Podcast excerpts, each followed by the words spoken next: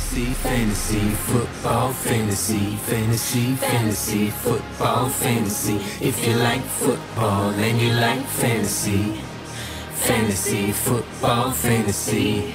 Здравствуй, дорогой слушатель подкаста Fantasy Football Fantasy. Тебя приветствует очередной выпуск. И вместо сладкого бархатного Мишиного голоса или очень энергичного Виталия голоса. Сегодня с тобой буду я, а меня зовут Антон, и два моих соведущих, а, великие неподражаемые Леша и Коля. Привет, ребят. Привет. Хорошо, что ты назвал нас ведущими, а не экспертами, а то нам уже предъявляют претензии по этому поводу.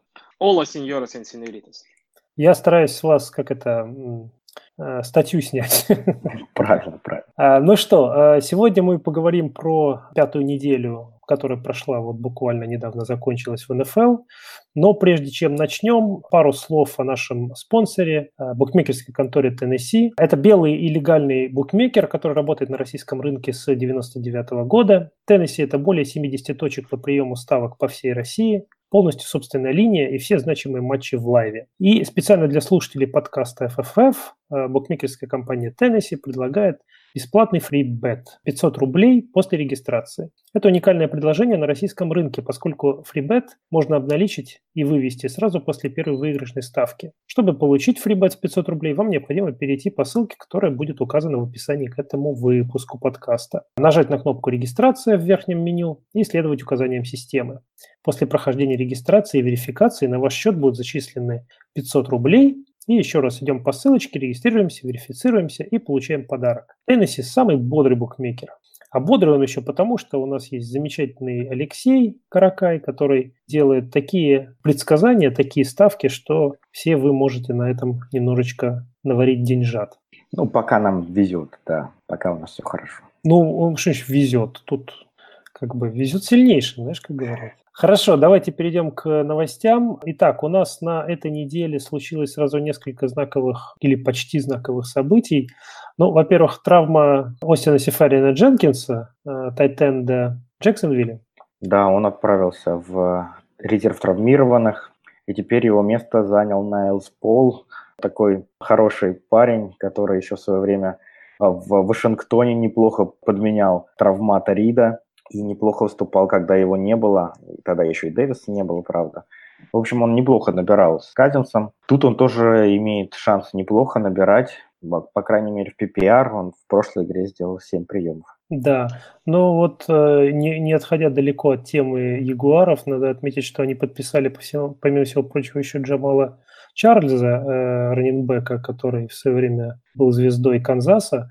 Я так понимаю, что это все связано с э, нездоровьем Леонарда Фурнета и травмой э, Гранта, да, Кори Грант получил травму стопы, тоже попал в АР до конца сезона. По Фурнету новости неутешительные. Он абсолютно точно не сыграет на шестой неделе. Он уже официально получил статус аут. Более того, много слухов ходят, что он даже до десятой недели на поле не появится. Поэтому, mm-hmm. с одной стороны, конечно, Джамал Чарльз в прошлом году в Денвере не показал абсолютно ничего. С другой стороны, у него сейчас возможность проявить себя есть потому что Тиджи Елдон один нагрузку на всех трех даунах не справится. А очевидно, что Бортлзу нужна помощь. В Астим он сделал больше 60 попыток паса, и что из этого получилось, все видели. Джексон проиграл бесславно. Поэтому для успеха Ягуарам обязательно надо запускать выносную игру, и opportunity у Чарльза точно есть. Понятно, что это такое старая лошадь, которая наверное, весь сезон вам не вытянет, но на 3-4 игры какой-то upside, возможно, в PPR-лигах, потому что Чарльз на приеме всегда был в Канзасе неплох. Что-то, здесь, что-то из этого может вырасти. Слушай, ну в лиге уже играет одна старая лошадь, еще старее, чем, чем Чарльз. Ребят, кстати, вот тут breaking news буквально, вот сразу врывается у нас по традиции. А, пишут, что Фурнет может пропустить э, все до десятой недели вплоть. То есть это, это его может быть не, не быть очень долго. И я, кстати, с Колей не соглашусь по поводу того, что Чарльз прошлом сезоне был как-то там очень плохо в Денвере, а, поскольку, во-первых, он возвращался после травмы, а во-вторых, даже в этих обстоятельствах он показал 4,3 ярда за вынос, что мне кажется вполне приличным показателем. Нет, ну, я имею в виду, конечно, фэнтези. Фэнтези очков от него не было. 4,3 ярда за попытку он, может быть, и показывал. Вопрос в том, что он за игру получал по 4-5 снайпов нападений. Да, но тут тоже Ягуары сказали, что Елден остается основным раненбеком, поэтому тут надо надеяться на какое-то стечение обстоятельств, если... Стечение обстоятельств и PPR, потому что Елден на приеме не так хорош. Ну, ну не надо, не надо на Елден наговаривать, хорош Елден на приеме. Ну, мне, честно говоря, подписание Джамарла Чарльза почему-то напомнило подписание Адриана Питерсона в начале сезона. Но другой вопрос, что Питерсон стал сразу стартовым раненбеком, а Чарльз будет все-таки, по всей видимости, из-за спины Елдена играть. Хотя Неизвестно, в какой он кондиции сейчас находится, единственное. Ну, не знаю, Чарльз же, он же был, например, в Новом Орлеане на просмотре. Контракт с ним не заключили, ну, поэтому... Да. Хорошо, идем дальше. Эван Инграм, Тайтенд Нью-Йорк Giants не сыграет, было объявлено сегодня, не сыграет в четверговом матче против Иглс. Ну вот, имейте это в виду, не забудьте его поменять в случае чего, если он у вас в составах где-то стоит. А также сегодня пришла новость о том, что Тилай Хилтон и Джек Дойл, это ресиверы Тайтен, соответственно, Индианаполиса, не будут готовы, не сыграть в ближайшем матче. Что по Индианаполису, ребят, что там, кого там брать, поднимать, ставить состав?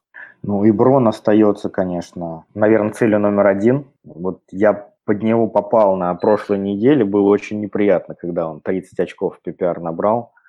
Я думаю, что и, и на этой неделе он много наберет. И это еще при том, что там и, и э, Эрик Свуп поймал тачдаун, другой тайтенд Индианаполиса.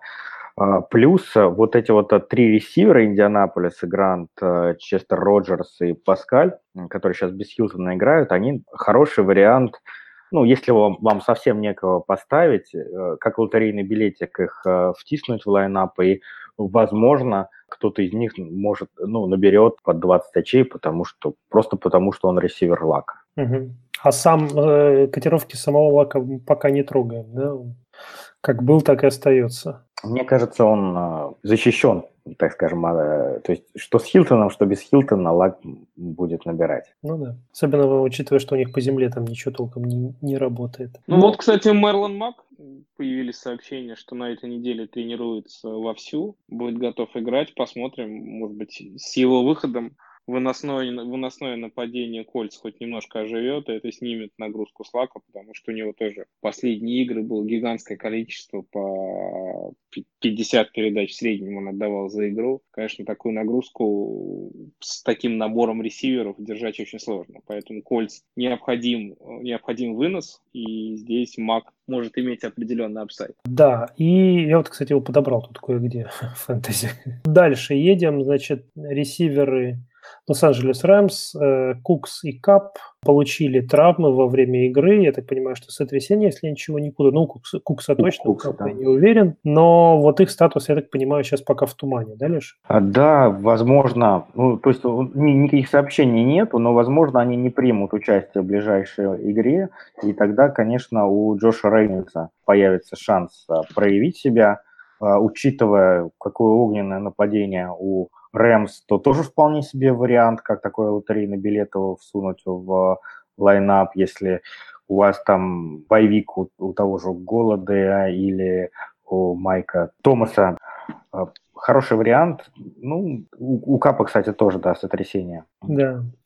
По- по-разному бывает. Иногда вполне себе ресиверы поправляются за одну неделю от сотрясения. Тут, ну, единственное, что поскольку у Рэмс так все хорошо, то они могут просто не, не спешить с ними и дать им отдохнуть. Ну вот позвольте вас обоих, наверное, спросить. Э, вот если по Индианаполису и по Лаку с э, отбытием на некоторое время Хилтона и Дойла мы не особо переживаем из-за Лака, то вот э, стоит ли пересмотреть котировки Джареда Гоффа в Рэмс с учетом возможного пропуска игры Бродина Кукса и Купера Капа? Ну, смотри, во-первых, что касается нападения Рэмс. Нападение Рэмс э, больше всех лиги использует сеты с тремя ресиверами. То есть это их построение базовое, и поэтому кто-то вместо этих людей на поле выйдет абсолютно точно. Если мы говорим про фэнтези, то есть еще один, на мой взгляд, сильно не, не то что недооцененный, пока проверить и понять, что это за игрок мы не можем,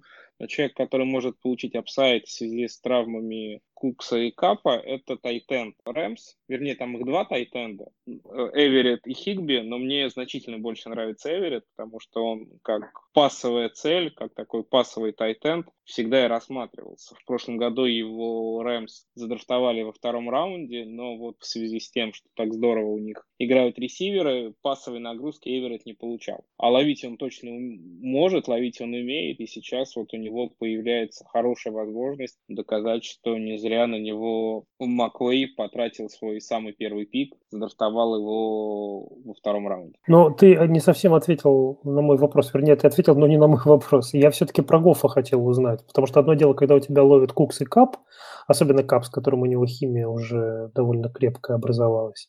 А другое дело, когда выходят вместо них условные тайтенды, например. Очень плохая ситуация у Гофа на этой неделе. Ну, во-первых, действительно, он без двух ресиверов. Во-вторых, он играет в Денвере. А в Денвере даже Канзас еле-еле э, унес ноги со своим Махоумсом. Но на этой неделе я бы Гофа ну, особенно если есть какие-то опции более-менее вменяемые, конечно, присадил на лавку. Ну и, конечно, я не согласен по Эверету. Поверю в этого парня только когда увижу от него какой-то продакшн. Нет, это, конечно, такой супер, супер бол предикшн. Посмотрим, угадаю я или нет. Но сейчас этот вариант мне нравится. Наверное, пожалуй, самая резонансная новость недели, по крайней мере, то, что касается травм, это вылет Джей Аджай, раненбека Филадельфии, который попал у нас в э, Injured Reserved с порванными крестами, как ни, как ни странно.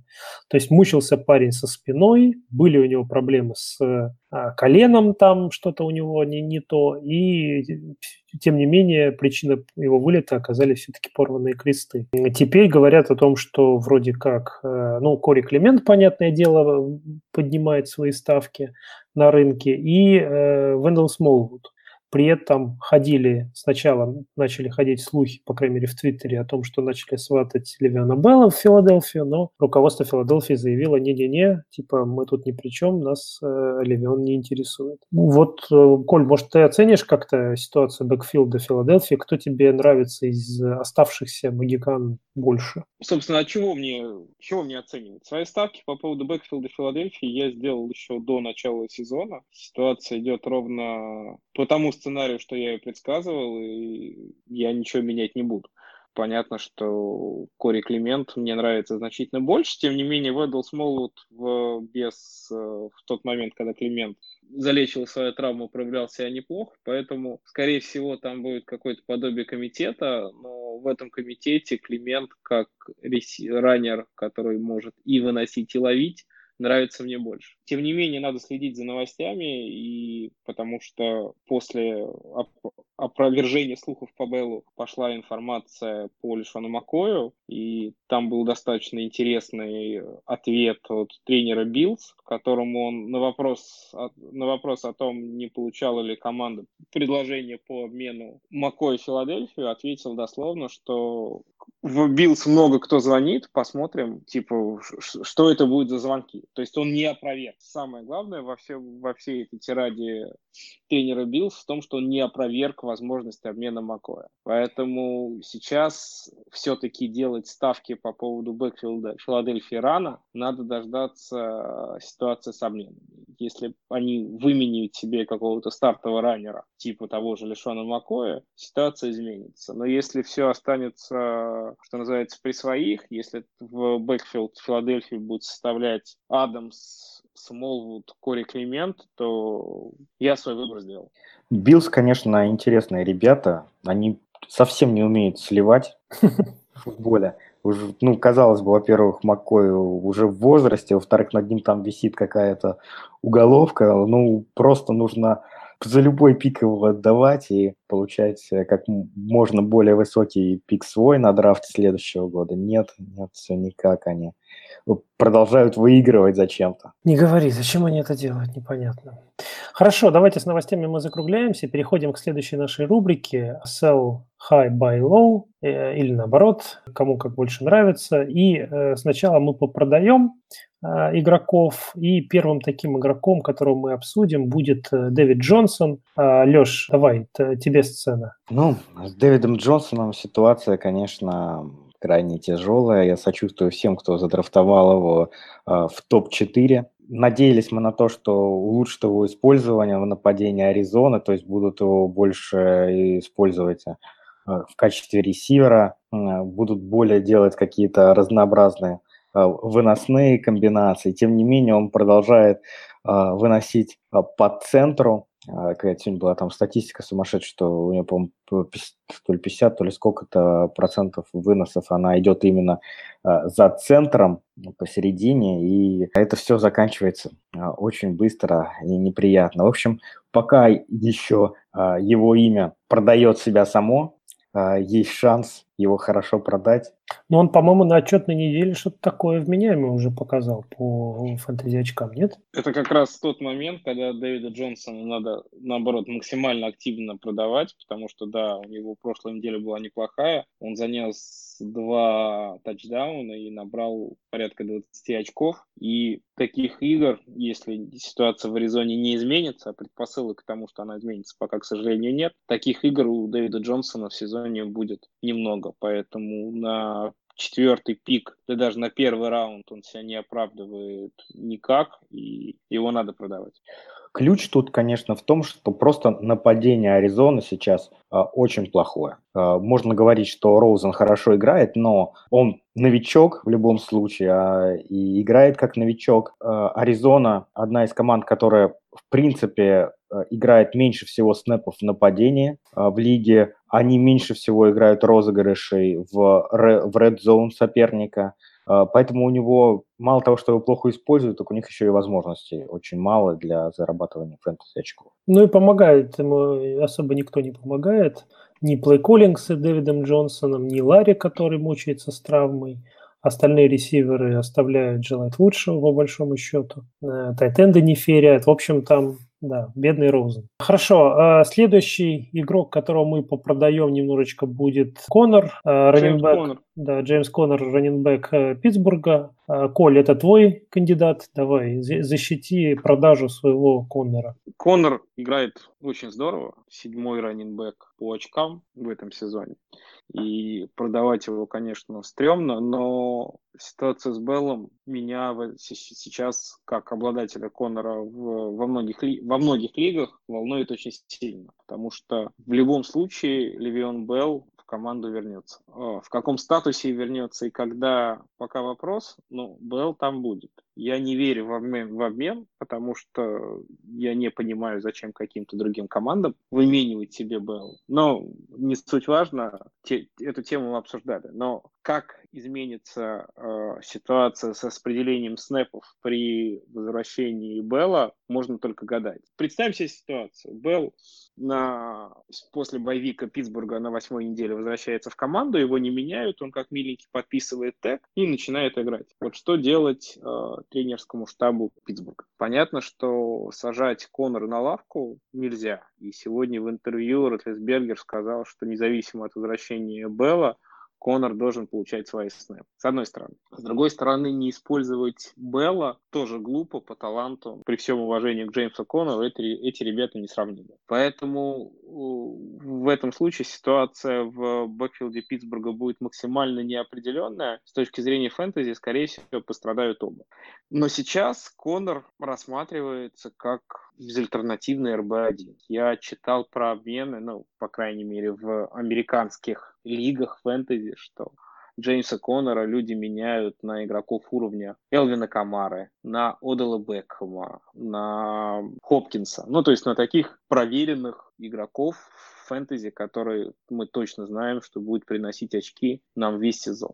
Поэтому обменять Джеймса Коннора на Антонио Брауна, обменять его на Майкла Томаса, на Кина Налина, я бы на такой обмен пошел всегда, просто потому что эти опции значительно более надежны. Ну вот, а как вы считаете, есть кто-то, кто согласился бы на сегодняшний день купить Коннора, зная о, о том, что после боевика туда, по идее, должен вернуться Белл, и если его не продадут, то это будет в, худ... в лучшем случае комитет. А если Белл не вернется или если Белла обменяют, ты получаешь основного раненбека, раненбека Питтсбурга, который играет на всех трех даунах, который получает не меньше, чем 5 приемов за игру. Ну, ставки достаточно высоки. Ну, я понимаю, что, например, ни, там, ни Антонио что... Браун, ни Одел Бекхэм, ни Кинан Аллен пока на свои пики не наигрывают. И очков Коннор приносит значительно больше. Ну, ты просто То, только что говоришь, сам ну, сказал, смотри, что ты не веришь в обмен Белла. Я не верю. Но это не значит, что этот обмен не может произойти. Это не значит, что моя оценка ситуации сейчас единственно верная ты подходишь к, это, к этой ситуации максимально скептически, максимально прагматично и консервативно. Это один стиль игры. Но в фэнтези играют разные люди, и люди по-разному считают апсайд, по-разному оценивают игроков. И, повторюсь, попробовать поискать обмен Конора, почему нет? Ну, хорошо. Я, я, ну, ладно, да. Я просто с, с ценой, которую ты озвучил, там, ну, какие-то совсем заоблачные. Ну, ладно. А, бог с ним. Леша, э, следующий игрок у нас на, э, в списке – это Карлос Хайт, раненбэк что-то мы сегодня по раненбекам пошли. Раненбек Кливленд Браунс. Почему его имеет смысл продавать? Поясни, пожалуйста. Э, ну, его имеет смысл продавать уже очень долгое время. То есть, мне кажется, мы в подкасте его потихоньку продаем уже долго довольно. Эта неделя, она прям показала четкий тренд. Хайт еще воспринимается как раненбэк 2, но количество его снэпов вот на прошедшей неделе уменьшилось с 61% до 35%. В эти снэпы врезался и Ник Чап, который показывает да, хорошую игру, и, видимо, будет э, в будущем основным раннинбеком команды. А, и Дюк Джонсон, которого стали больше использовать э, в пасовой игре. Дюк Джонсон вообще провел больше всех э, раннинбеков снэпов. Ну, что неудивительно, в принципе. Я думаю, что акции Хайда, они сейчас катастрофически начнут падать. Вот пока он еще воспринимается хоть как-то, хоть как раннинбэк 2, нужно обналичивать этот чек, потому что потом это будет игрок, четко игрок скамейки. То есть ты думаешь, что там будет э, в итоге под конец сезона комитет между Чабом и э, Дюком Джонсоном? Я думаю, там, да, трех, трехглавый комитет. И надо сказать, что у Хайду в начале сезона ему очень везло с тачдаунами. То есть, ну, ну прям очень. Ему, он и получал возможности в Red Zone, и их реализовывал. В целом, там, на таком количестве выносов э, статистика была, что раненбеки гораздо реже заносят тачдауны, то есть он набрал эти очки, во многом случайно. Сейчас, когда еще и количество возможностей уменьшилось, но это становится совсем стрёмным мотивом. Ладно, дальше мы обсудим троих игроков, которых мы считаем, или вы, ребята, считаете, э, нужно покупать. Э, и первым таким э, игроком у нас стал Остин Экелер, раненбэк Лос-Анджелес Чарджерс. Николай, расскажи, пожалуйста, слушателям, почему ты так считаешь? Когда я смотрю на игру Остина Экелера, мне вспоминается игрок, который несколько лет назад в Chargers просто взрывал фэнтези сообщество, это Дани Вудхед. Экелер очень похож по манере игры на этого раненбека. И в PPR-лигах Экелер весь сезон является вполне себе легитимным RB-2 с апсайдом до RB-1 в том случае, если он, э, кроме вот этих нескольких приемов, которые он 5-6 приемов стабильно имеет за игру, еще и заносит тачдаун. А такое с ним случается фактически в каждой игре. На самом деле нападение Chargers в этом сезоне э, выглядит достаточно интересно. И в, как раз мы перед сезоном гадали, каким образом изменится нападение из-за травмы Хенри кто будет получать вот эти лишние таргеты, которые освободились из-за травмы Тайтенда.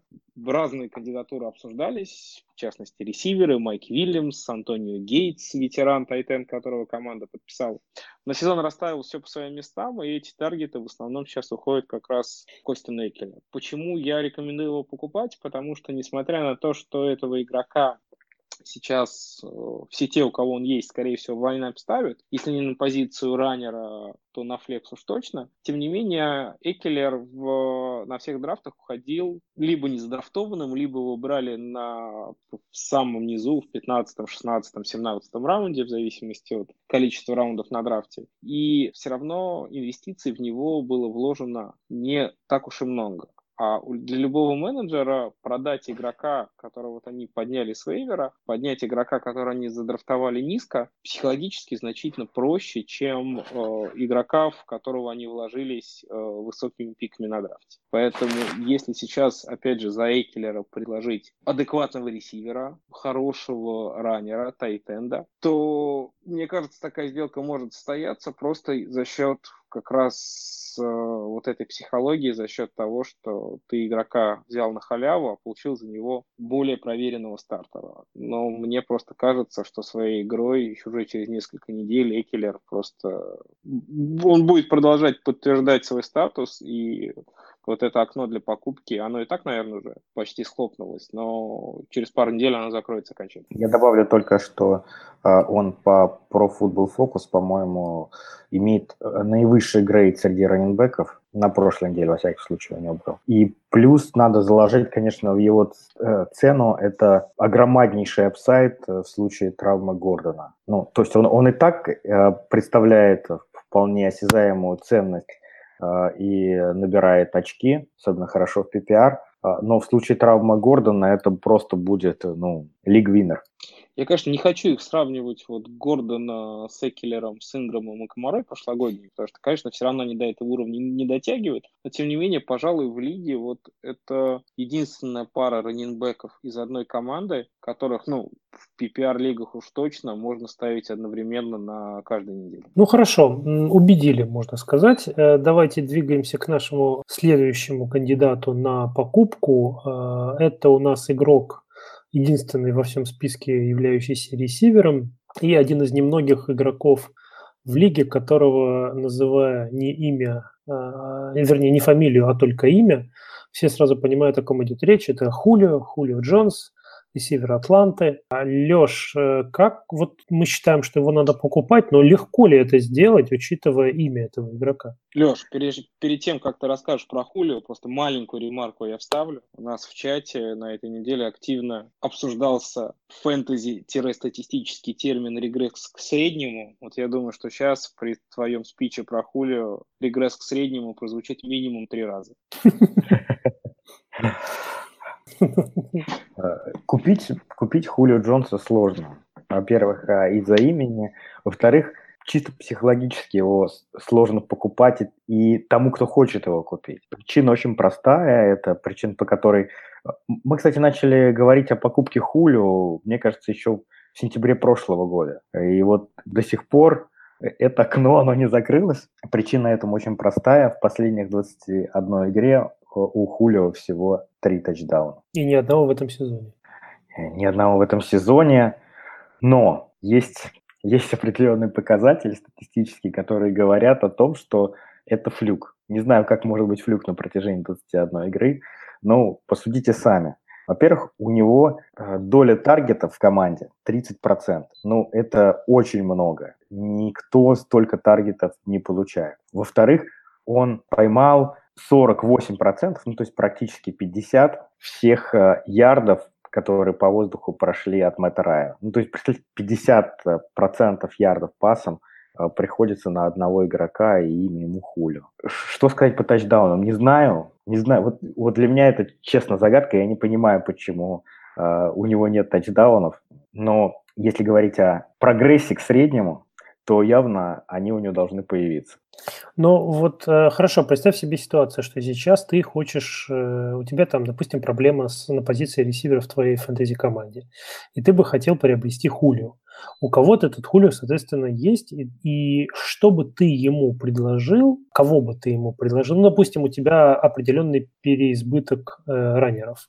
Какого бы раннера, допустим, ты бы его предложил один в один за Хулио? Так, чтобы Антон, он... Вот прямо сразу перебью. Давайте мы, раз уже обсуждаем кандидатуру, давайте обсудим трейд Джеймса Коннора на Хулио Джонс. Ну, Скажем так, если бы я был владельцем Хулио, я бы не согласился. Знаешь, вообще я э, трейд один в один не очень люблю, мне кажется, интереснее... Я для, упро... для упрощения просто. Я, я, я, я понимаю, да. Но просто да, два в один это гораздо более э, реальный вариант какой-то найти. А, ну, если один в один, почему не тот же Давид Джонсон? Mm-hmm. То есть оба игрока звездных, но То есть у, у, underperformed. Ну да, смотри, у, ну, у Давида а, никаких а, нет показателей к тому, что его результаты улучшатся. У Хулио они есть. Так что если, например, у человека а, есть проблемы с раненбеками, то, мне кажется, а, это вполне реальный вариант, что на такой трейд согласится игрок другой команды. Ну хорошо, допустим, вот, вот э, пища для размышлений для вас, уважаемые слушатели. Можете на эту тему поразмышлять. Если у вас конкретные есть э, предложения или проблемы с Хулио или с покупкой Хулио или продажей Дэвида Джонсона, то задавайте вопросы в чатике с хэштегом AskFFF, и мы попробуем их обсудить в следующем выпуске. Леш, ну, и... тем не менее, ты отдал бы, если у тебя был бы Джеймс Коннор, отдал бы его за Хулио Джонса? Джеймса Коннора отдал бы просто изи. Но, но да. меня, меня очень смущает ситуация, что через одну игру там появится Белл. Ну, понятно, что есть варианты, но все-таки вероятность того, что он там появится, она пока наиболее, э, наиболее велика.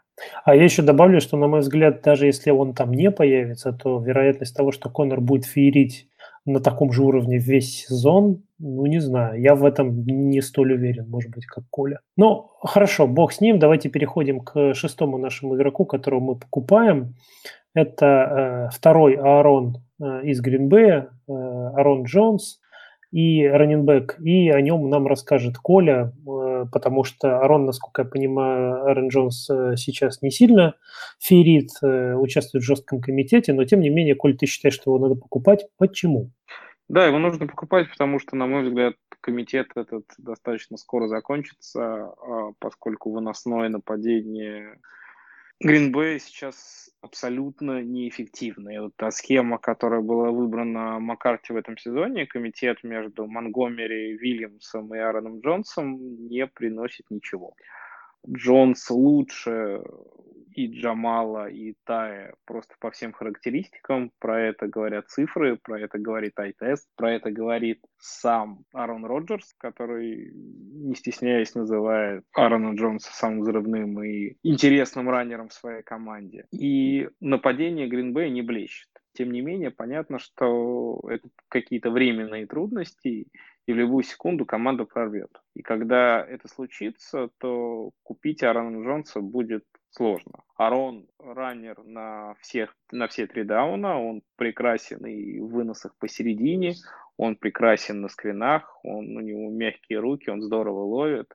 Просто его сейчас используют мало именно из-за тренерских схем. Но поскольку эти тренерские схемы себя не оправдывают, какие-то изменения в Гринбее будут, и эти изменения могут как раз вызвать э, стремительный рост акции Аарона Джонса. Сейчас, конечно, мне скажут о том, что а как же pass protection, а как же то, что Джамал Уильямс значительно лучше в э, pass protection, нежели чем Аарон Джонс. Но вот здесь интересную статистику я могу привести. В последней игре с Детройтом тренерский штаб Гринбея вызывал только два раза защиту квотера раннером вот среди всех снэпов, которые сыграл нападение Гринбея только два раза за всю игру. Поэтому, да, Джамал в пас протекшене, наверное, лучше. Просто проблема в том, что это никаким образом не используется тренерским штабом. Понятно, по Аарону Джонсу ситуация ясна. Давайте переходим тогда к матчапам. Сейчас будем говорить, сравнивать пару игроков и выбирать, кого бы из них поставить на этой неделе в стартовый состав. И первая такая у нас пара – это великий могучий Махомс против патриотов, играющих, э, играющий в Нью-Ингланде, насколько я понимаю, и Мэтт Райан, играющий против э, Тампы дома. Ну, я, если позволите, выскажу свое мнение. Я из этой пары выберу э, Мэтта Райана, потому что, во-первых, дома, а во-вторых, защита Баканирс в этом сезоне позволяет с собой делать вообще все, что угодно.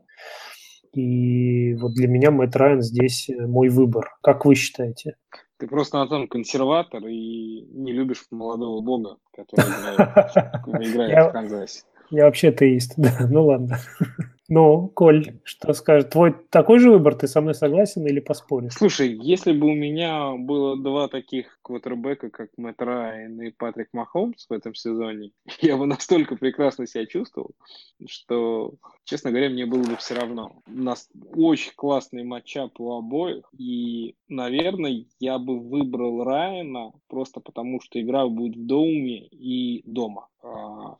Махомс будет играть э, на выезде и на открытом стадионе, возможно, я не знаю, какой-нибудь ветер, дождь, что-нибудь произойдет в Фоксборо. Ну, конечно, закладываться на это не стоит, но, повторюсь, матчапы очень хорошие обоих, и каждому бы менеджеру фэнтези такие Такого... бы проблемы. Ну, тут классический выбор. А, либо верить, да, либо верить а, в хорошие матчапы для квотербеков. Если честно, я верю тоже больше в матчап, чем в дилера, и тоже, наверное, поставил бы Райан. Окей, 3-0. Едем дальше. Мухаммед Сану, ресивер Атланты против э, Баканирс, или Ален Робинсон, ресивер Чикаго против э, Майами Долфинс. Леш, может быть, ты как болельщик Чикаго начнешь? Ну, мы уже, да, рас, рас, рассказали про то, что у Райана очень хороший матчап. Соответственно, а, у Сану он тоже очень хороший. А, вот как Чикаго на прошлой неделе, Сану он играет, а, несмотря на размеры в слоте, как э, на прошлой неделе, ой, не на прошлой неделе, на четвертой неделе Чикаго насиловала Стюарта, играющего, корнера, играющего у Бакс в слоте, вот также на этой неделе это будет делать Сану. Видимо, у Робинсона, наоборот, матчап крайне такой неприятный, потому что против него будет, э, видимо, играть Ксавьер Ховард, а, а, один из корнеров, который в этом году позволяет минимальное количество там, ну, ну он топ-10, то есть минимальное количество фэнтези очков позволяет набрать. Неплохо против Грина сыграл и против Амари Купера. Поэтому Э, у Робинсона может быть очень сложная игра, и э, посмотрим, какой Неги выберет план как на игру. Но, возможно, у Бертона будет более даже интересная игра, чем у Робинсона в этот раз. Ну, Ален Робинсон, тем не менее, у нас стартовый э, ресивер. И, кстати говоря, против Майами они на выезде играют. А, а Сану это, ну, в лучшем случае второй, если не третий ресивер. Ну, он, больше, он больше снэпов играет, чем По снэпам, Ридли. по снэпам Сану второй, да, по очкам Сану третий. И здесь, что называется, как ляжет карта, как начнет распределять свои таргеты Мэтт Райан, в целом предсказать это сложно. Я бы, несмотря здесь как раз, да, матчап у Робинсона, наверное, чуть хуже, но все равно при выборе первого ресивера в чуть более слабом нападении. Леш, я думаю, что ты со мной не будешь спорить, что нападение Чикаго при всем уважении слабее нападения Атланты. Не буду. Не Сейчас э, Леша тебе возьмет горсть конфетти и в лицо бросит просто. Не, ну если бы здесь у нас был бы Миша, я даже такой вопрос бы не задал, потому что Миша сразу бы прекратил запись подкаста, бы просто не стал бы со мной разговаривать. Миши нет, поэтому продолжим. Э, несмотря на то, что нападение Чикаго слабее, все равно с точки зрения процента показателя такого, как target share, здесь Робинсон получает больше всего, больше всего приемов от Трубицки. Трубицкий на него смотрит первым всегда.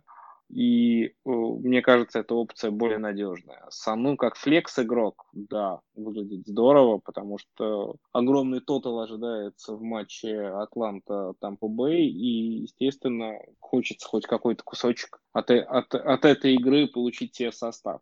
А. Но повторюсь, матч может сложиться по-разному, и Сану даже в этом сезоне далеко не всегда хорошие цифры показывает. Робинсон более стабильный и более надежный вариант. А, ну, ты не веришь, да, в забенчивание таких э, вайд-ресиверов один совсем. Ну, вот, например, э, известно же матчап, вот, который, кстати, на этой неделе состоится э, у Грина из Бенгалс против Джо Хейдена из Стиллерс. Хейден, когда еще играл за Кливленд, он постоянно шатдаунил Грина, и Грин против него набирал ну, какие-то смешные очки.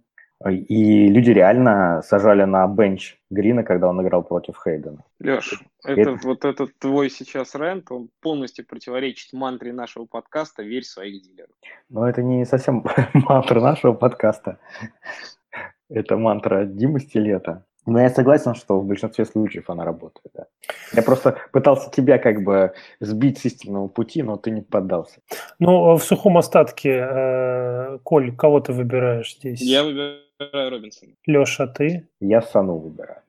Ну вот я к Коле присоединюсь, я бы тоже Робинсона поставил, хотя я понимаю логику рассуждений, матчапов и всего остального. Э, идем дальше. Третья заключительная пара в этом у нас, в этой рубрике, это Коли Дэвис, э, ресивер Теннесси, играющий против Балтимора. Сейчас посмотрю, на выезде, по-моему, да, он играет? А, нет, он дома играет. А, дома. Или Амари Купер, ресивер Окленда, играющий против э, Сиэтла. А Мари Купер играет в Лондоне, да, а э, Кори Дэвис играет у себя э, в Теннесси. Что вот по этой паре, кого бы вы выбрали? Коль, может быть, ты начнешь тогда? Ну, давай я тоже попробую просуждать слух. Матчапы не очень хорошие для обоих. У Теннесси элитная оборона Балтимора с прекрасными корнер корнербеками. Их основной корнер Смит уже дебютировал в прошлой игре против Кливленда и на пятой неделе, скорее всего, будет играть персонально по Кори Дэвису, то есть матчап, прямо скажем, стрёмный. Но и Амари Купера матчап не самый хороший, как раз именно связанный с тем, что игра будет в Лондоне. Традиционно в Лондоне играют плохо все, кроме Джексонвилля, а Купер пока еще в Джексонвиль не перешел. А, плюс в этом сезоне Купер откровенно разочаровывает. То есть у него... Мы обсуждали много его в прошлом подкасте как раз говорили о том, что у него игры, хорошая игра сменяется провальной, но вот за последние две недели он не поймал вообще ничего. У него в игре против Chargers у него, по-моему, был один target, который он конвертировал в один прием, и все. И верить в такого ресивера очень тяжело. У Кори Дэвиса, да, ужасный matchup, но тем не менее у него тоже 30% target share, он абсолютно безальтернативный первый ресивер у Мариоты, и просто за счет объема какие-то очки он все равно наберет. А Амари Купер может закончить неделю с одним-двумя очками. Поэтому здесь я бы в вот, связке Дэвис-Купер мог бы поставить Купера, если бы он играл против команды уровня Атланты, ну вот какой-то самой слабой обороны против Тампы. А против Сиэтла в Лондоне даже более легкий матчап не компенсирует вот эту разницу в уровне игроков, которые сейчас есть. А, Леш, есть что добавить? А, ну, смотри, мне кажется, что Сиэтл, он представляет из себя грозную силу сейчас в обороне только дома. Тут, тут игра, она для них фактически выездная, поддержки своих трибун у них не будет. Не думаю, что корнербеки Гриффин и Флауэрс э, смогут какое-то серьезное сопротивление оказать ресиверам Окленда. А, да и по Pro Football Focus э, грейдам они замыкают сотню лучших корнербеков. А, поэтому мне кажется, что у Амари гораздо, гораздо лучше матчап здесь. И я предпочел Амари, а не Кори Дэвис. Ну, опять мне приходится тайбрейкером между вами выступать. Я, э, опять же, соглашусь с Колей. Мне почему-то больше нравится Кори Дэвис именно как ресивер в этом сезоне. А Мари Купер вообще разочаровывает окончательно. Я вообще не понимаю, то есть я, я, я допускаю, что Амари Купер может набрать целую кучу очков даже против Сиэтла, даже в Лондоне, но закладываться на это, то есть это настолько рисково, настолько малая, на мой взгляд, вероятность это, э, происхождения этого, что я бы не стал на это ставить. А вот Кори Дэвис даже против Рейвенс, тем не менее, это талантливейший первый ресивер, и вроде как ему доверяют. В общем, здесь я поставлю тоже на Дэвиса, как и Коля. Ну, я рад, что у нас так разошлись оценки, потому что, может быть, я... А, это, это что показывает? Что я гораздо больше уделяю внимание матчапу, чем уровню игрока. И мы посмотрим на результаты, я, может быть, смогу для себя какие-то сделать выводы, что слишком я на это там акцентирую внимание, а надо меньше. Или наоборот, убежусь, что я был прав а вы нет. В общем, посмотрим, как все сложится. Давайте не забудем только вернуться к этому вопросу в следующий раз. Хорошо. Да, Антон, я тоже предлагаю не забывать вернуться к этому вопросу, потому что вот прошлом подкасте мы с Виталиком поспорили, кто больше наберет, Бейкер Мелфит или Рассел Вилсон. И Виталик вот так расчувствовался своему, своему очередному поражению в споре со мной, что просто на подкаст даже не пришел. Да, ну или он беспокоится о состоянии здоровья твоей печени. Может, с этим что-то переживать связано. не надо, я разберусь. Хорошо. Давайте перейдем к ставочкам. Э, то, благодаря чему наш э, подкаст э, стал таким авторитетным, да, потому что Лешины ставки, которые он делает благодаря букмекерской конторе Теннесси, они приносят нам прибыль, доход, и не только нам, но и слушателям.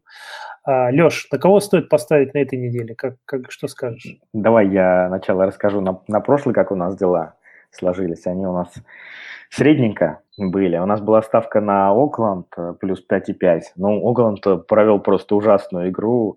Смотреть на это было невозможно, несмотря на поддержку трибун. Они выглядели, ну, очень медленными, куча мистеклов была, ну, если честно, просто выглядели разобрано, поэтому тут мы проиграли. А, Сиэтл, как мы ожидали, дал бойню Рэмс дома, была очень упорная игра, поэтому Сиэтл с форы плюс 7 у нас зашли, зашел. А, и третья ставка, которую а, мы опубликовали только на Патреоне для наших патронов, она не зашла, патроны недовольны которых у нас уже, кстати, 7. Присоединяйтесь, патрона. Быть нашим патроном – это очень важно. Мы ставили на Вашингтон с форы плюс 6,5, но тут э, был, конечно, явный просчет, потому что э, не учли тот фактор, что это была рекордная игра для Дрю Бриза. И, конечно, Новый Орлеан, он просто летел вперед, э, помогал своему кутербеку и не оставил никаких шансов Вашингтону. А что касается ставок на этой неделе, то давайте я быстренько назову. А, ставка, которая мне больше всего нравится, это Теннесси, а, который играет с Балтимором у себя дома с форой плюс 3. Несмотря на, на то, что они играют дома, а у них еще и плюсовая фора. Балтимор играет третью игру на выезде. Это очень сложно. Статистика показывает, что там эти команды, как правило, против спреда, это вот против этой разницы, которую становят букмекеры, выступают не очень хорошо.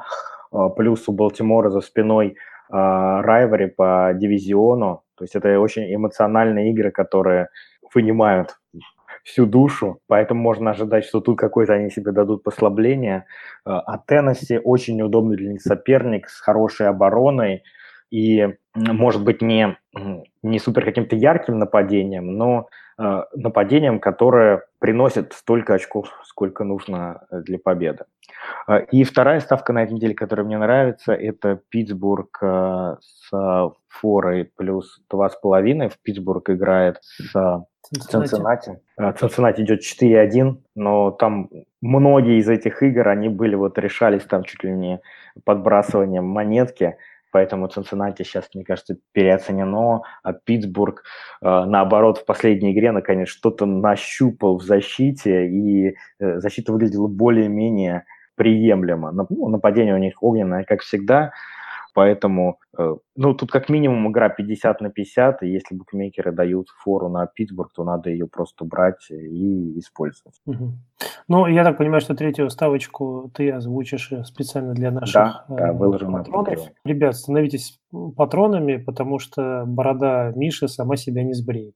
Нам нужно добиться этого результата. Окей, давайте за, будем завершать наш э, подкаст ответами на некоторые вопросы слушателей из чатика. И э, первый такой вопрос задал слушатель по имени Даниил. Если я ничего не путаю, вопрос звучит следующим образом. А пора ли скидывать Келвина Бенджамина на вейвер? Это у нас ресивер Баффало. Коль, ты долго молчал, давай выскажись по этому поводу, пожалуйста. Да, здесь ответ будет короткий, и давно пора его сбрасывать, несмотря на то, что он является первым ресивером Баффала, настолько слабое нападение, что даже первый ресивер ничего не набирает, и набирать вряд ли будет. Леш, ты согласен? Поддерживаю полностью. Хорошо. Э, следующий у нас вопрос от Олега звучит следующим образом. Даванте Паркер выставлен в Майами э, в trade block. Это значит, что Даванте все? Или будем ждать breakout season в другом месте? Тут, мне кажется, вопрос больше в династийной плоскости. То есть вот стоит ли сейчас Паркера покупать, пока его цена минимальна, в надежде, что он где-то заиграет в другой команде. Потому что вряд ли он уже в этом сезоне ну, начнет феерить. Я думаю, тут мы сойдемся, что нет. Ну, я согласен, да. Мне в этом сезоне нигде больше не нужен. В общем-то, как и Келвин Бенджамин, наверное. Ну, интересный вопрос. Вообще шансы того, что он заиграет, э, они становятся уже э, минимальными. Какой год он в лиге? Четвертый, да? А, если не пятый. Наверное, все-таки четвертый, я думаю. И если ресивер не заиграл за первые четыре года, ну, просто по статистике в НФЛ его шансы заиграть, они э, ничтожны. Ну, опять же, купить Паркера за низкий пик четвертого раунда. Кто ж тебе его продаст за низкий пик четвертого раунда? Ну, потому что в каких-то династиях он вполне может и на вейвере оказаться. Почему нет? Да, Паркер играет четвертый сезон. Э, и, в общем-то, так особенно и не хватает звезд с неба, как, может быть, кто-то мог рассчитывать. Ладно, идем э, к следующему вопросу. Тоже от Олега. Тоже от Олега, да. Вопрос звучит следующим образом.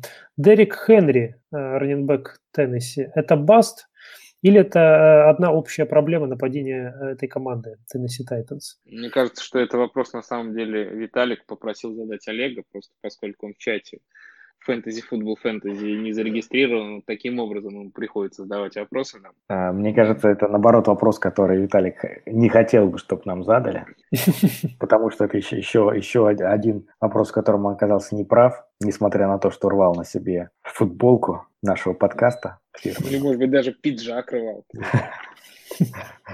Ну, Дерек Хенри, ну, до травмы Диона Льюиса, да, bust. Но, но... Но, но в целом травма Дион Льюиса, она вполне вероятна, а, поэтому а, мне, мне кажется, что как а, stash на скамейке, вот сейчас просто многие начали сбрасывать Дерека Хенри в одногодках, у меня он вот, в одной лиге лежит на вейвере, мне кажется, как на скамеечку положить это довольно хороший актив, а, ситуация может поменяться. Но, конечно, в лайнап ставить его сейчас нельзя. Окей, принято. И давайте, наверное, последний вопрос. Касательно Пьера Гарсона, вопрос от Ивана Королева. Что с ним делать? На мороз или не на мороз его в одногодках? Ну, Гарсон ничего не набирает, и мне кажется, что набирать не начнет, потому что Джей Беттерт на него не смотрит, он видит только Китла, иногда Брейдов до травмы, и Гарсон достаточно специфический ресивер, он всегда работал исключительно на объеме, у него всегда было очень мало тачдаунов, более того, у него сейчас идет стрик, у него больше 120 приемов подряд без тачдаунов. Средняя статистика в лиге, что ресиверы зарабатывают тачдаун где-то на 20 в среднем приемов, а у него уже 120.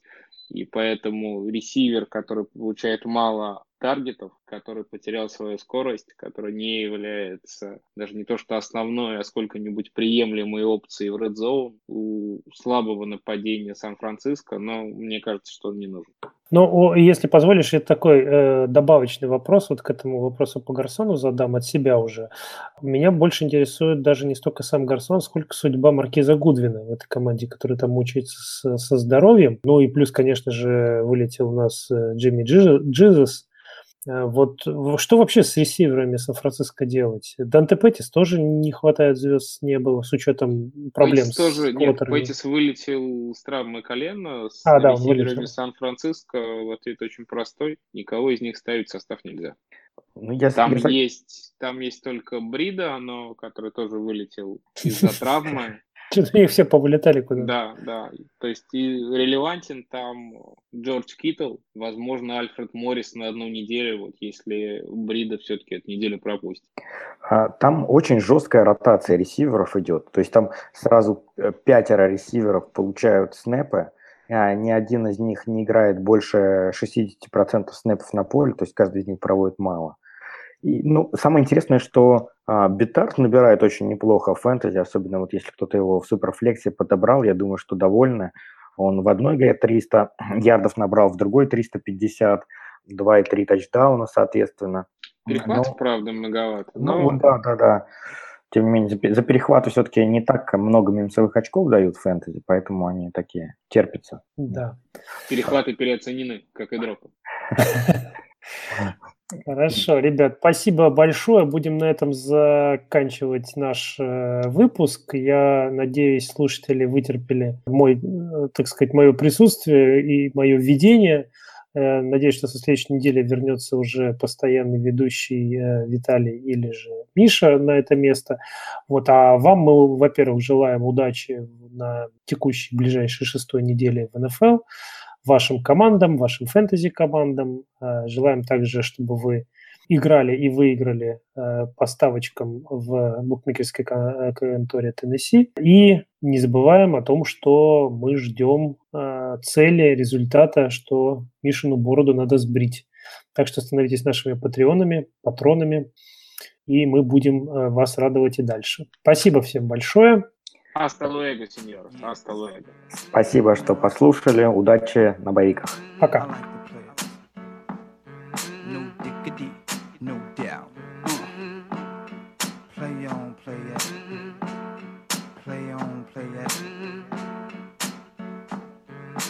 Trey drop the verse. It's going down, fade to Black Street. The homies got at me, collab creations. Bump like agony, no doubt. I put it down, never slouch. As long as my credit can vouch, a dog couldn't catch me. Say out. Tell me who could stop with Dre making moves, attracting honeys like a magnet, giving them orgasms with my mellow accent. Still moving this flavor with the homies Black Street and Teddy, the original rough shakers. Shutting it down, good lord. Baby got them open all over town. Strictly bitch, you don't play around. Cover much ground, got game by the pound. Getting paid is a forte, each and every day. True play away. I can't get her out of my mind. Wow. I think about the girl all the time. Wow, wow east side to the west side, pushing fat rides, it's no surprise. She got tricks in the stash, stacking up the cash, fast when it comes to the gas. By no means average, it's on when she's got to have it. Baby, you're a perfect 10, I wanna get in. Can I get down so I can win? I like the way you work it, no diggity. I got to bag it up. Bag it up. I like the way you work it. No diggity. I got to bag it up. Bag it up, girl. I like the way you work it. No diggity. I got to bag it up. Bag it up. I like the way you work it. No diggity. I got to bag it up. She's got class and style. Street knowledge by the pound. Baby never act wild. Very low key on the profile. Catching feelings is a no. Let me tell you how it goes. Curves the word, spins the verb. Lovers hit curves so freak what you heard. Rolling with the fatness, you don't even know what the half is. You got to pay to play just for shorty bang bang to look your way. I like the way you work it. Trump tight all day, every day. You're blowing my mind, maybe in time. Baby, I can get you in my ride. I like the way you work it. No diggity. I got to bag it up. Bag it up. I like the way you work it. No diggity. I got to bag it up.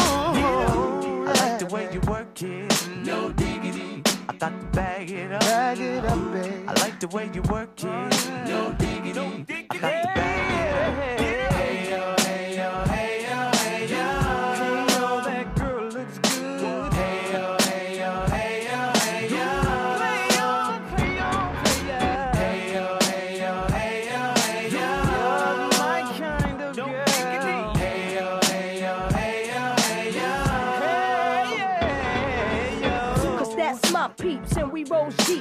first class from New York City to Black Street. What you know about me? Now the I'm saying Cartier wooded frame sported by my shorty. As for me, icy gleaming pinky diamond ring. We bees the this click up on this scene. Ain't you getting bored with these fake fake boards? How shows improves, no doubt. I've been thinking so. Please excuse if I come across rude. That's just me, and that's how a it's got to be. Stay kicking game with a capital G. Ask the peoples on my block, I'm as real as can be. Word is born. Faking moves never been my thing. So Teddy, pass the word to your skin Chauncey. I'll be sending the call. Let's say around 3:30. Queen Pen and Black. No diggity, no doubt, baby. I like the way you work it. No diggity. I got to bag it up. Get it going I like the way you